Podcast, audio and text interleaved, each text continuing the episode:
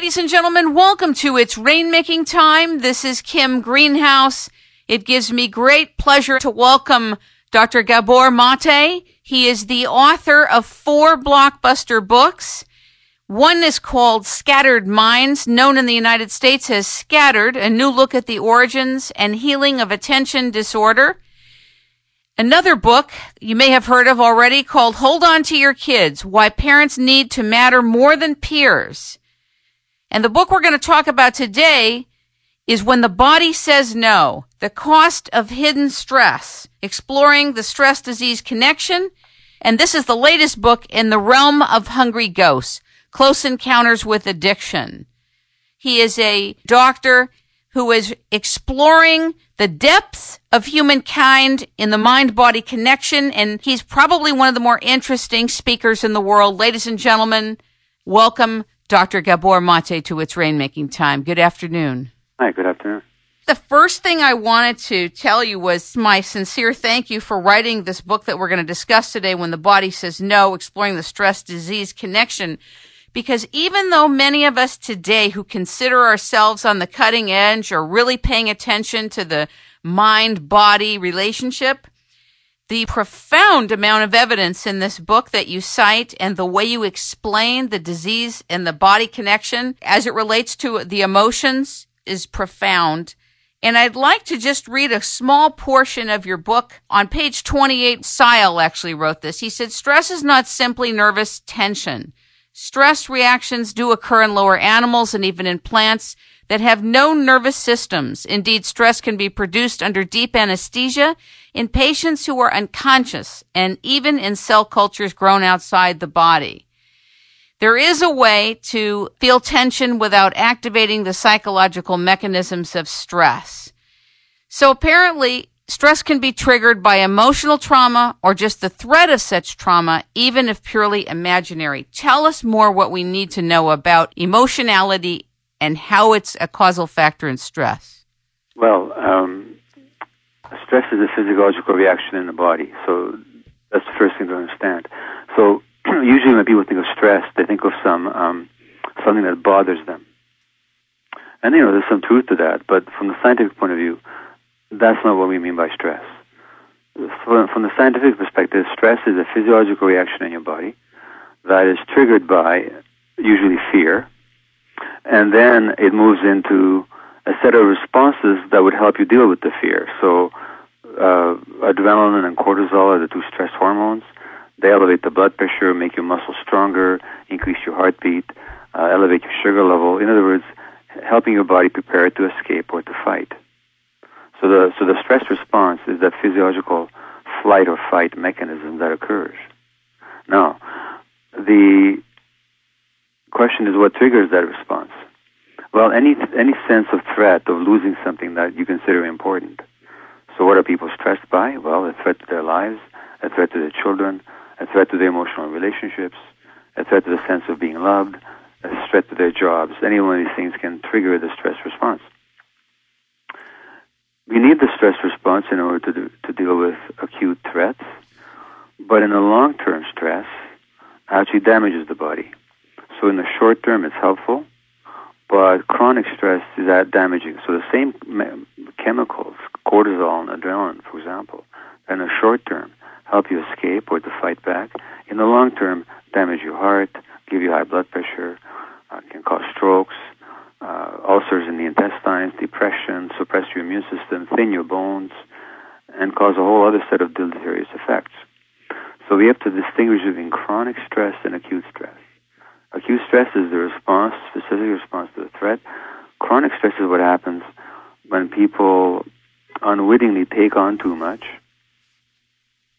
or there's too much stress in their lives, and they have no way of dealing with it in a powerful, self-assertive way.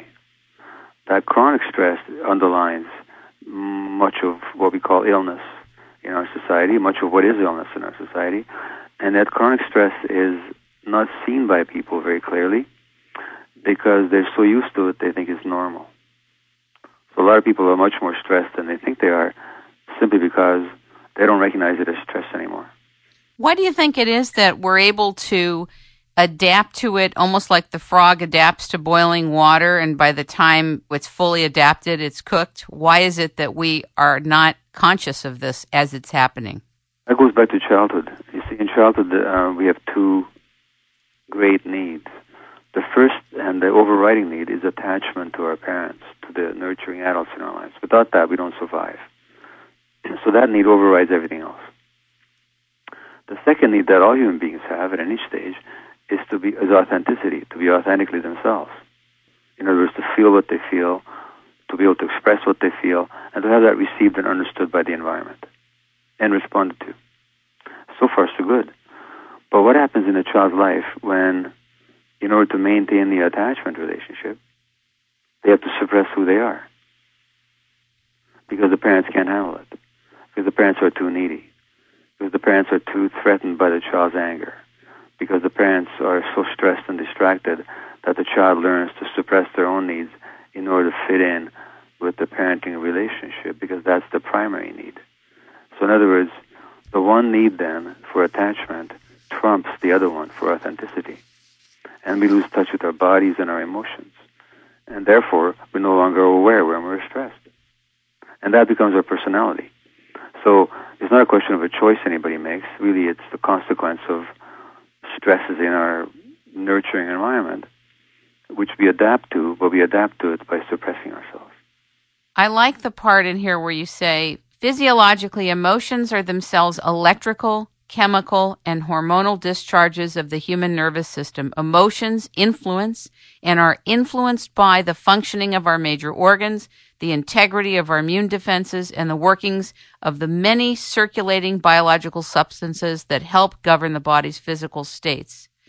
You talk about what happens when emotions are repressed. Also thought it was profound that none of your patients with serious diseases have learned to say no. This is profound. Well, it, it, my whole thesis is that, well, first of all, the quote that you just read out, all that means to say is that mind and body can't be separated and that the emotions are not separate from the body. So that whatever we experience emotionally, we also experience physiologically by definition. And uh, that's obvious because if you experienced a powerful emotion right now, you could actually notice your body changing in a moment. I mean, blood might rush to your face, you might blush. Blood might leave your internal organs. Your intestine might start cramping. Any number of physiological things would happen. Now, whether you're physically aware that things are happening, they're still happening.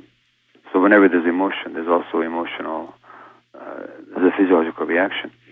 And uh, now when people learn to suppress their emotions, because that's what their parenting environment demands, that doesn't mean they stop reacting physically.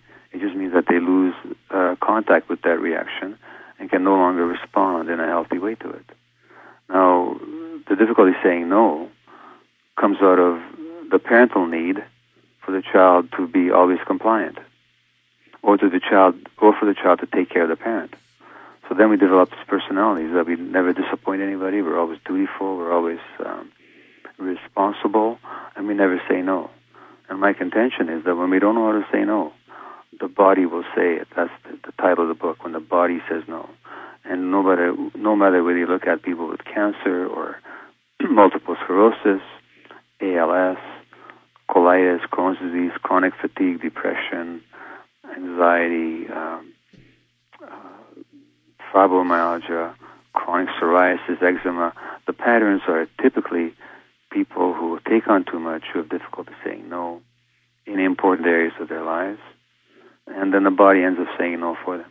The body is so intelligent, and even more clearly so in reading your book. The body's got an extreme intelligence about it, and that's just the whole tragedy of modern medicine. Because when people come to a doctor, who, like me, you know, is a medical doctor trained in Western medical ways, we're trained to take people's symptoms away from them or to suppress their diseases. Now, that's not a bad thing in itself, but we never learn to interpret the diseases. In other words, we never ask the person to consider what is the disease saying to you? What is the actual message here? So while it's legitimate to want to cure a disease or to uh, alleviate a, a troublesome symptom, what is not legitimate is to ignore the message at the same time. Because it's the body's way of telling us something that we haven't paying attention to. And so modern medicine is very good. Well, not so good actually. In some cases, it's very good at curing things. Most chronic illnesses, it's got no idea what to do about, precisely because it ignores the mind-body unity and the uh, the uh, stress-disease connection. And uh, people come to us for symptom relief. Okay, we give them an anti-inflammatory or a painkiller or whatever we give, but we don't deal with the stresses in that person's lives that created the symptom in the first place. Have you ever recommended to your patients to get hypnosis of any kind to deal with their subconscious? You know, the answer is yes. Uh, what I have done is um, is I invite people to explore these issues that I've been talking about now. Explore the emotional issues in their life to um, to look at their stresses and to learn ways of coping differently. And that may include hypnotherapy, that may include emotional freedom technique, that may include EMDR, that may include somatic experiencing, that may include counseling, just anything that that, that individual needs or could use to get in touch with themselves and to get past sort of the defenses of the programmed mind. So hypnotherapy would be very helpful there. No, it's not. It's, hypnotherapy you may have more experiences than I do. Uh, I don't find any modality works for everybody. Right. You know, and so there has to be a range of possible um, uh, options, modalities, options for people to consider. There were many studies that you cited, for example, of people that get cancer. You had talked about being repressed and not able to say no to people, and a lot of anger that wasn't able to be communicated. The other thing that you said was that it's not that the emotions cause the disease, but when they're not expressed, the body is therefore more vulnerable to. You know, there was a study two years ago, uh, three, maybe four years ago a story came, you know, several years after my book was published. It was, uh, the study was presented at the Heart and Stroke, Heart and Stroke Foundation's International Congress on Women's Health. The study followed 1,700 women in Massachusetts, I think, for a 10 year period. Over a 10 year period, those women who were unhappily married and didn't express their emotions were four times as likely to die as those women who were also unhappily married and did express their emotions. So the issue wasn't whether you had the negative emotions, the so called negative emotions. The issue was whether you expressed them or not. That's really profound. Really, really. And, no, that of course totally goes along with what I would have predicted from the information I present in the book, and it just joins the long list of research uh, materials that have been published in bona fide uh, mainstream journals, which are completely ignored by the medical profession. I don't mean every individual practitioner. I mean institutionally. Can you explain psychoneuroimmunology to people? Because this is something you went back to many times in the book to make clear. It's apparently a new science, but what is it? Well, it's simply, as the name implies, psycho, referring to the psyche, the emotional apparatus in the brain and our, our emotional life, and neuro, nervous system, immuno, immune system. So the psychoneuroimmunology studies the interconnections, in fact, the unity of our emotional centers with the immune system and the nervous system and the hormonal apparatus, which is to say, you can't separate these. In fact, they're one system, and to, to think about the nervous system as separate from emotions is scientifically completely erroneous. And uh, it, it's useful to study them separately for learning purposes, but to imagine that in real life they function in isolation from the other, which is what, which is the basic assumption in medical practice, is completely unfounded. And psychoneuroimmunology is simply the science that studies the interconnectedness and unity of all these so-called separate systems. Don't you think that it's going to be quite a challenge for the average trained medical doctor to open up to this realm of emotionality and the influence that emotions have on the body and the body has on emotions? Simply because it's not part of the training, it's not part of the consciousness of becoming a doctor and being a doctor? Well, it's it's even worse than that. I mean, that's true and so and and physicians who are trained, physicians are very conservative people. I mean, what I mean by that is they want to conserve what they know, and they're afraid of what they don't know. And um, at least forms of knowledge that, that they're not familiar with simply are foreign to them. And they're not trained in some basic issues. They're not trained in normal human brain development. They're not trained in normal human psychology. They're not trained in the importance of attachments. They're not trained in family systems theory. They're not trained in psychoimmunology. I mean, there's a whole set of things that are, medical training completely excludes for the most part. But that's only a part of it. The other part of it is that the research naturally is driven by the people with the money, and the people with the money are the pharmaceutical companies. Now, if somebody has multiple sclerosis, there's a lot of money to be pay- made to come up with a new drug that'll control the symptoms a little bit better. There's no money to be made in helping people dealing with their stresses. So, what kind of articles will appear in the research literature? Who will fund these articles? Who will fund the actual research? Naturally, only those that are based on a very narrow biological view and uh, which promise some profit. That's why the whole realm of peer review is questionable because you have the people that are controlling well, the peer thinking. review means that everybody drinks each other's bathwater. Yeah. And, and, and better than not being peer reviewed. Right. But it's a very narrow, narrow, narrow field. It's extremely narrow. Number one. And, and then, but furthermore, it's a broader issue than that because we live in a society um, that separates mind from the body, that separates people from their environment. I mean, if we took if we took our connection with our environment seriously for a minute, we couldn't be doing what we're doing with our economy and with our resources and with our lives. We couldn't be. But of course, this is what society is based on. And if we actually understood that people are shaped by their environment, how could we possibly permit to happen to children what's happening to children? The separation from the adults, the stresses, the anxieties, the poverty, you know, the the, the environmental degradation, any number of things. Including so, cell phone use, which drives me crazy watching it. Just unbelievable cell well, phone yeah, use. All, all those things, okay? Now, in other words, we live in a society that itself is based on a very narrow dimensional, one dimensional view of human beings. And the medical profession, like all professions, is conditioned by the expectations and the ideological uh, foundations of that society. So for doctors to break with that model would be, uh, in every sense of the word, revolutionary. Because if doctors really understood what illness is about, they'd have to challenge the social system. Because, because it's, it's clear that, for example, socioeconomic factors and, and the stresses that they place on parents are the major drivers of illness in childhood. They even shape the brain. Now, if we took that seriously, we couldn't you know, as physicians, ignore what's happening in society on a political economic level.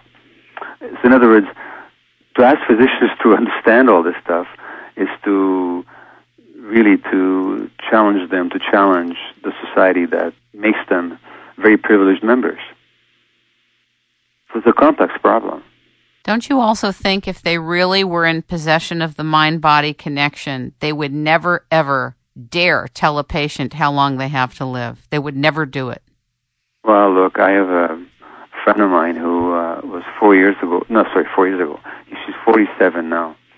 And ten years ago, she was diagnosed with stage four breast cancer, which means that the tumor was already in her bones by the time she was diagnosed. She was given one year to live. That was ten years ago. She's alive and doing well.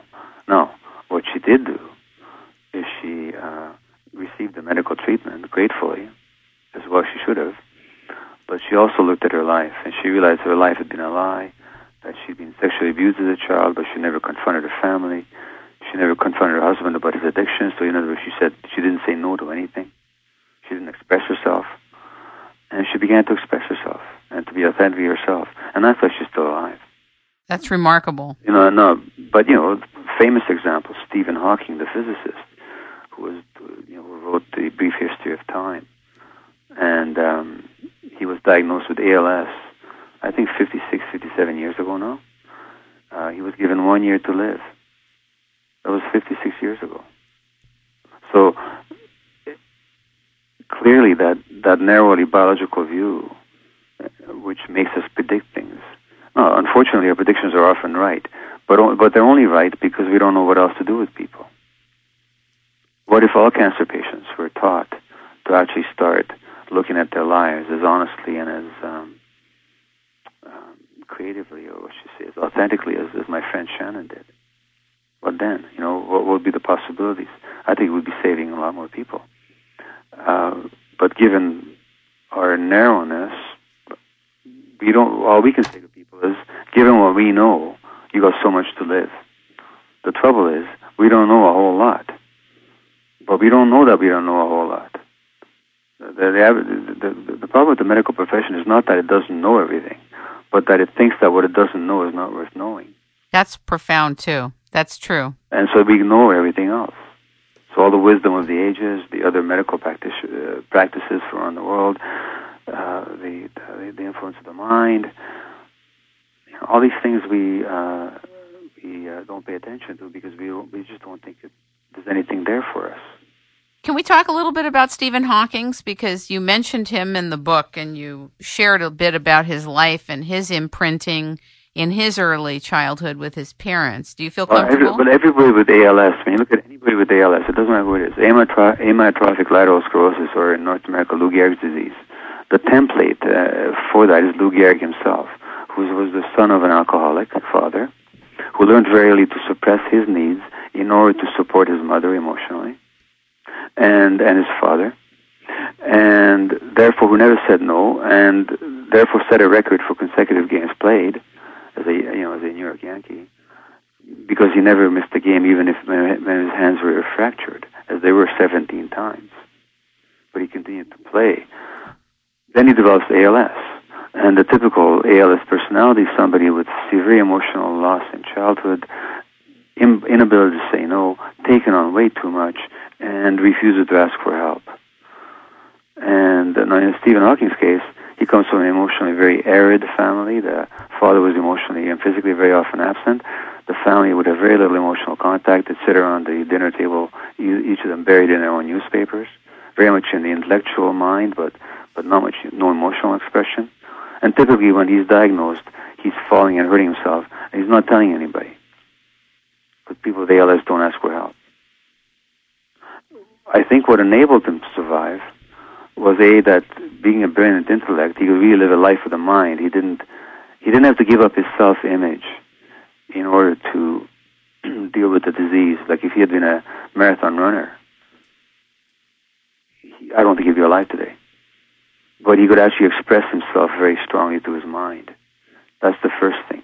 The second thing is he developed to be not such a nice guy. If you if he if you bother him, he'll run over your foot with his uh, wheelchair. So I'm told. So he developed this capacity to express anger. And se- and thirdly, he said women in his life who actually took over his stresses. His first wife became an almost a suicidal shell of herself because she completely emptied herself looking after him. At which point he leaves her and marries his nurse. And I think all that helped him survive. Now you're talking about Lou Gehrig, or you're talking about? No, I'm talking about Stephen Hawking. Stephen Hawking. Now, yeah, that's well, Lou what, Gehrig didn't survive. Lou Gehrig right. remained a nice guy to the end uh, until he could no longer drive himself around or, or, or drag himself around the baseball diamond, and he died shortly after. You have gotten an outstanding alumnus award from Simon Fraser University, and are you still an adjunct professor in SFU's School of Criminology? Well, I was appointed that just this year. Okay. I'm not sure what that actually means. First of all, it means I don't get paid. That's what it means. but that's okay. Uh, yeah, they'll want me to do some lecturing up there. I mean, I'm not a criminologist, but I think they believe that my work on addiction, which is another book of mine, is is an important contribution to understanding criminal behavior, which I can't I can't disagree with them either. So they appointed me adjunct professor. And how has Canada received you? Well, my books are all four of them are bestsellers up here. Um, so in Canada, I've sold you know, the four of them, I've sold about 400 or 200,000 books, you know, which in the U.S. context would translate to about 3 million books. Um, but they've been national bestsellers up here. Um, I, I no longer work as a, as a physician. Um, I dropped my license just this year. I'm just too busy fielding invitations to speak and to teach, which is what I do now, both in the U.S. and Canada.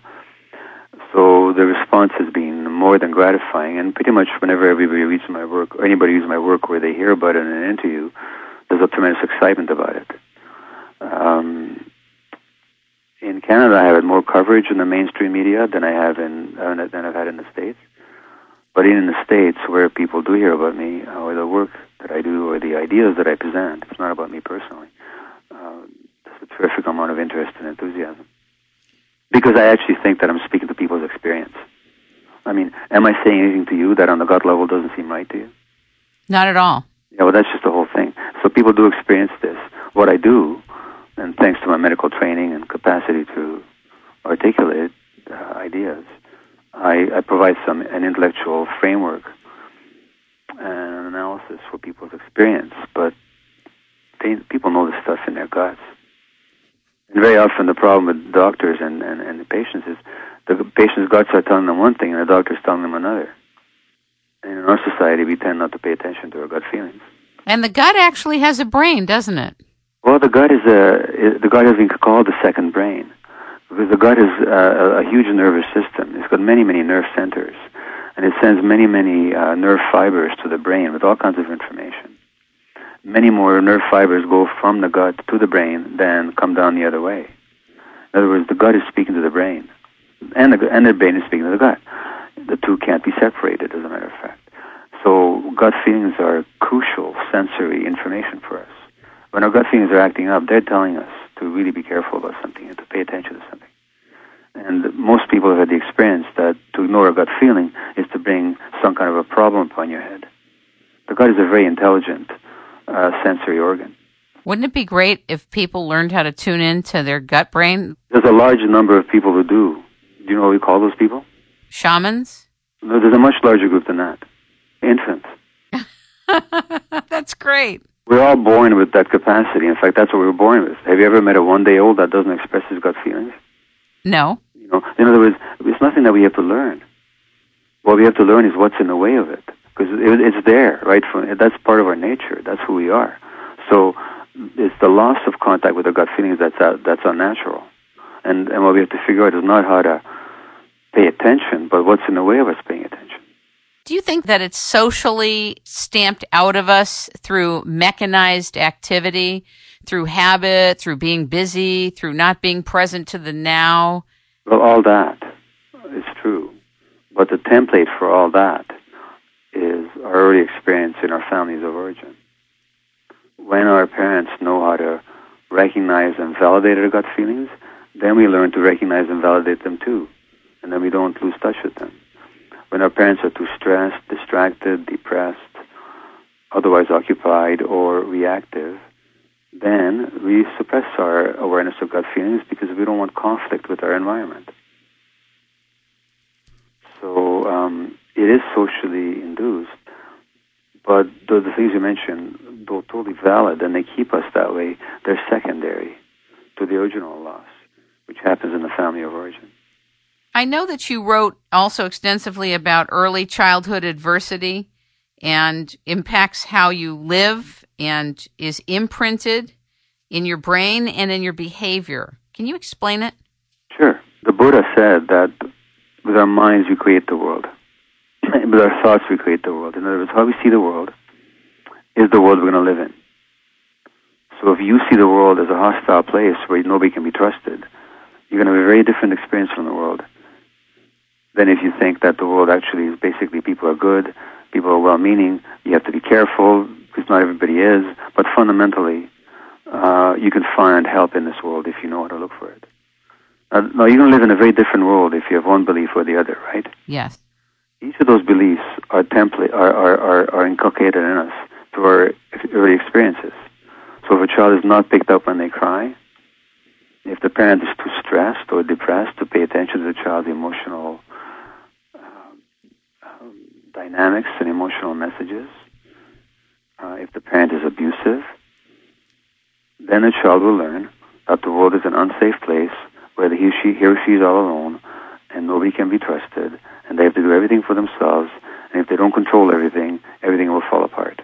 As a meta message, right? That's the message, and mm-hmm. that's what they're going to then project into the world, as opposed to a child who's listened to and honored and held and you know so on of a very different world. So these fundamental experiences become translated into unconscious beliefs that we have about the world. And it was unconscious beliefs then that regulate our behavior. So the person who, who believes that they're not worthy will find relationships in which their unworthiness is constantly proven to them. And people that would, would treat them differently, they wouldn't even be attracted to.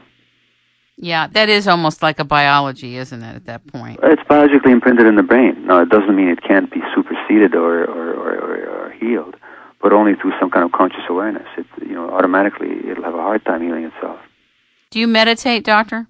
You know, I'm glad you asked me today and not three weeks ago, because right now the answer is yes.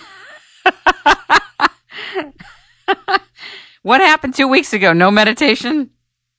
well, when I don't pursue mindfulness in my life, I f- easily fall into my workaholic and externally hungry uh, behavior patterns, which don't lead to good consequences.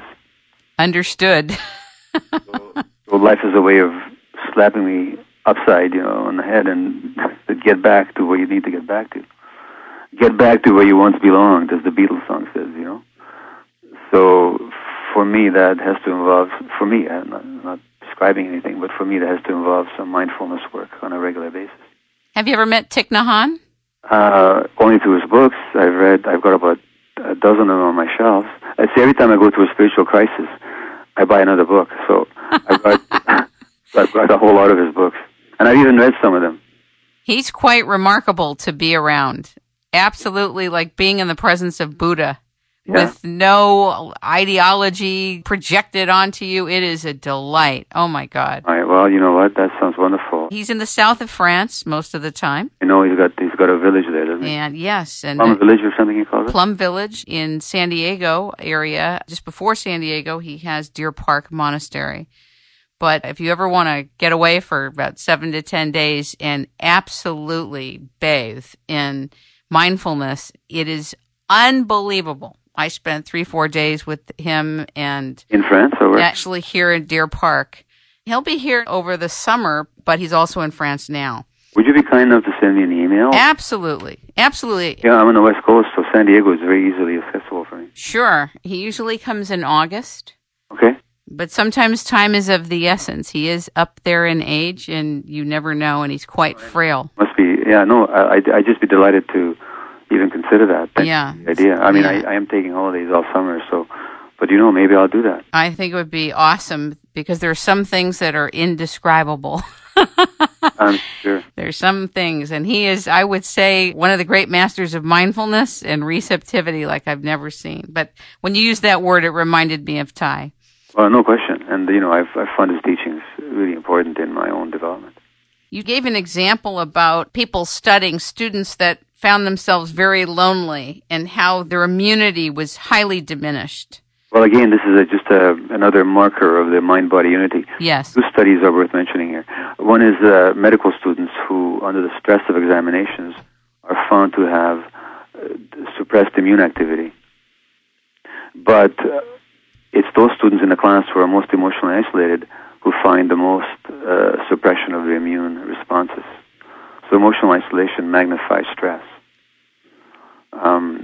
That's one study about students. The other study about students that's interesting is in West Point at the military academy, where the American military learn how to bomb the rest of the world. Um, they, um, the, the the students, the cadets entering West Point, were studied for um, their response to the Epstein-Barr virus, the EB virus, which is the causative agent of uh, infectious mononucleosis.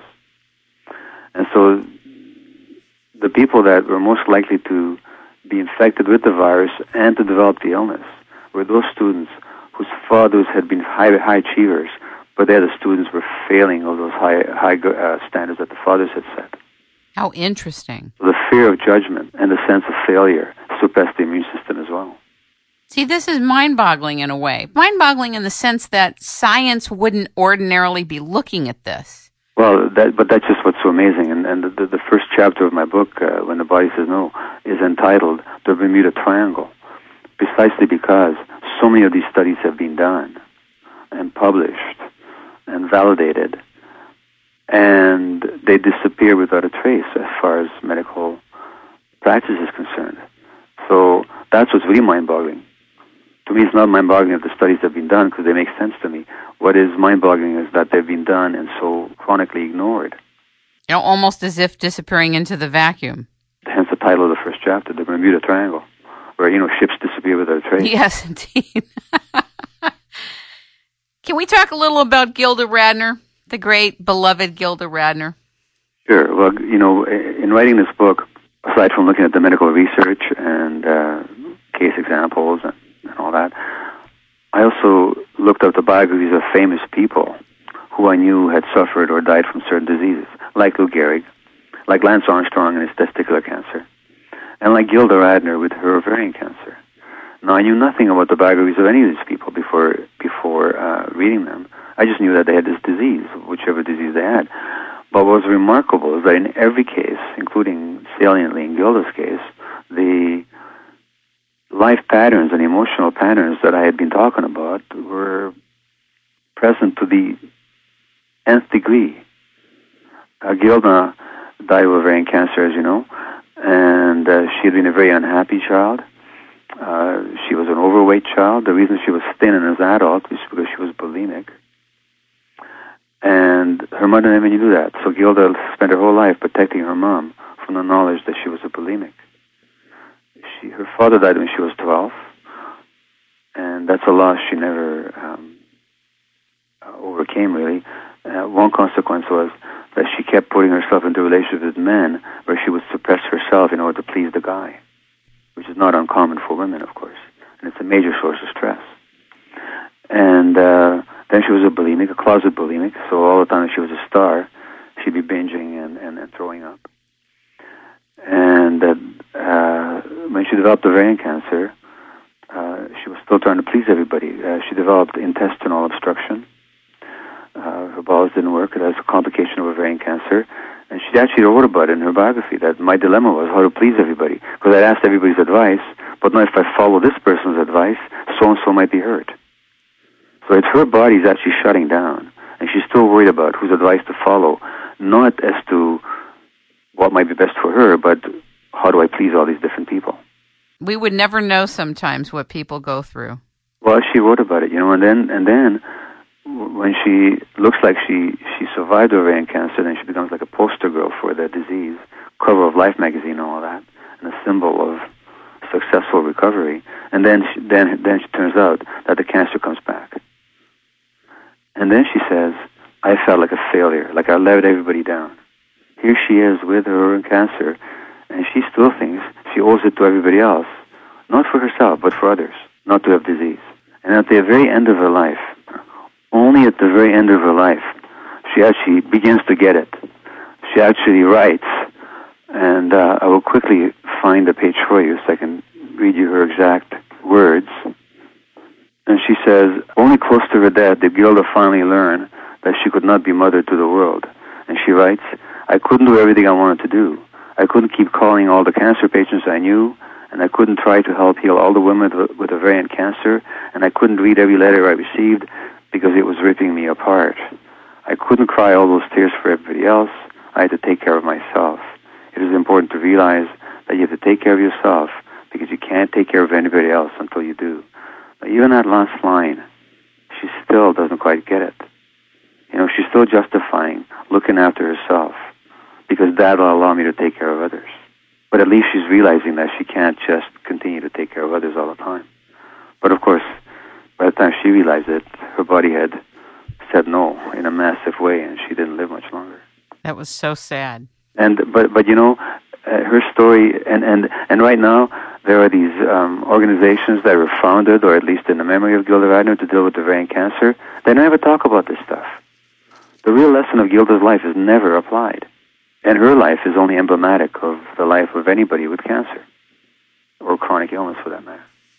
You talk a lot about boundaries and people's ability to set boundaries being one of the keys to keeping your immune system healthy. Well, you have to know where you end and somebody else starts. You know, you, you, you can't take on other people's stuff. If you do, you're going to suffer. And so that's all I mean by boundaries.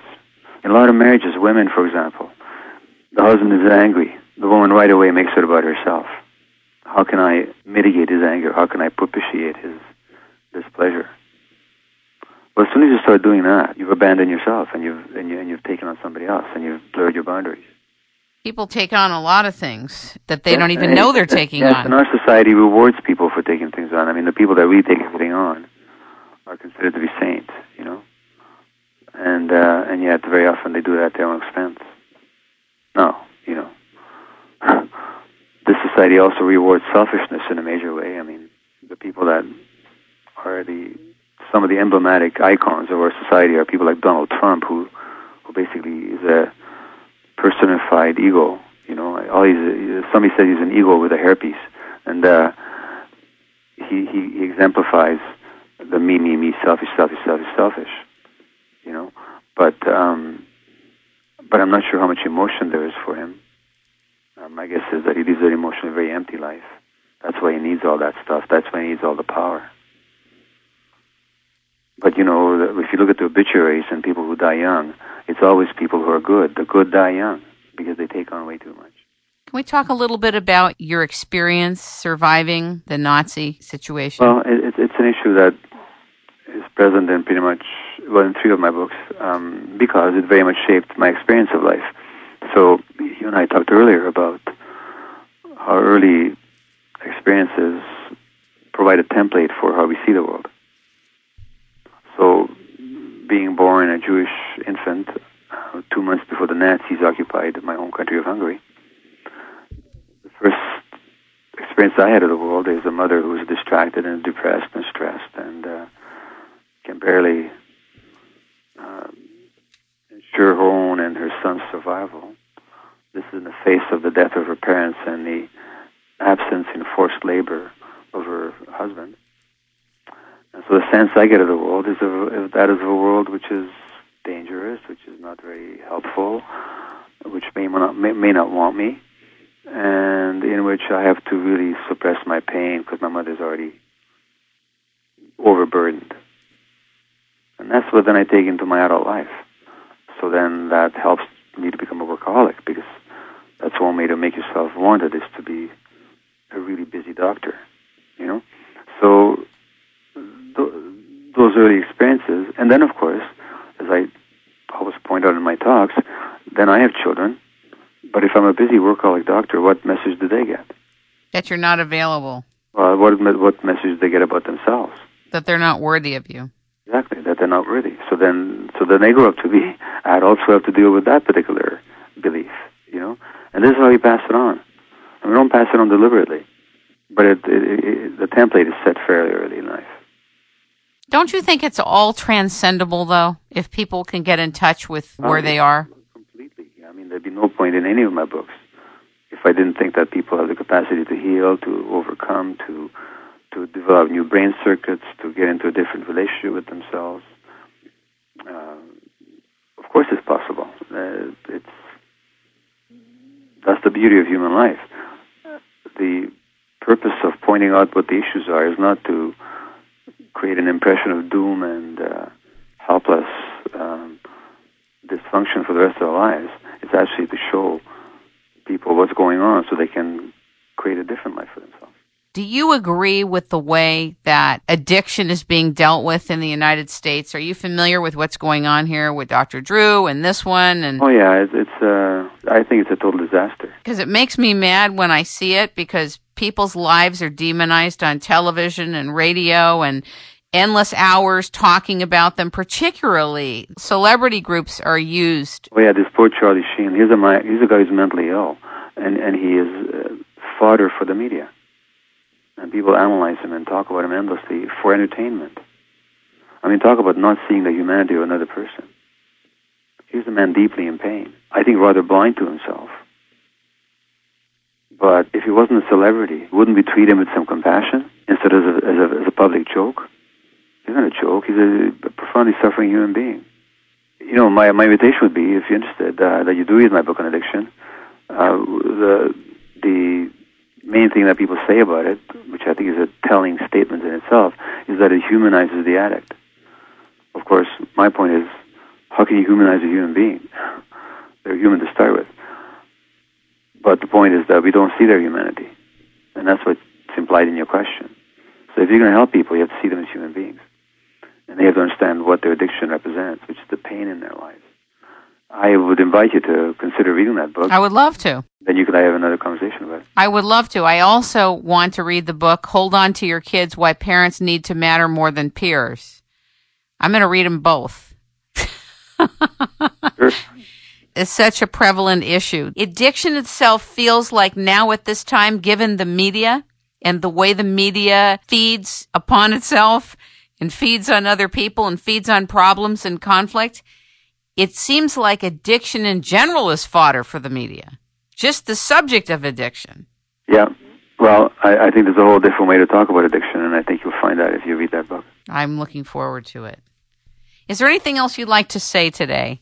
Not really. I think it's been a fairly broad ranging conversation. Um, I look forward to receiving information about Thich Nhat Hanh, Yeah, absolutely. and uh, perhaps to talk with you again after you've had opportunity to read some of my other work. It would be a delight. Ladies and gentlemen, we have been talking with, learning from, and listening to Dr. Gabor Mate, the author of Scattered Minds When the Body Says No. Hold on to your kids in the realm of hungry ghosts. He can be reached by going to drgabormate.com. D R G A B O R M A T E dot com. Thank you for being with us. All right. Take care. Bye bye.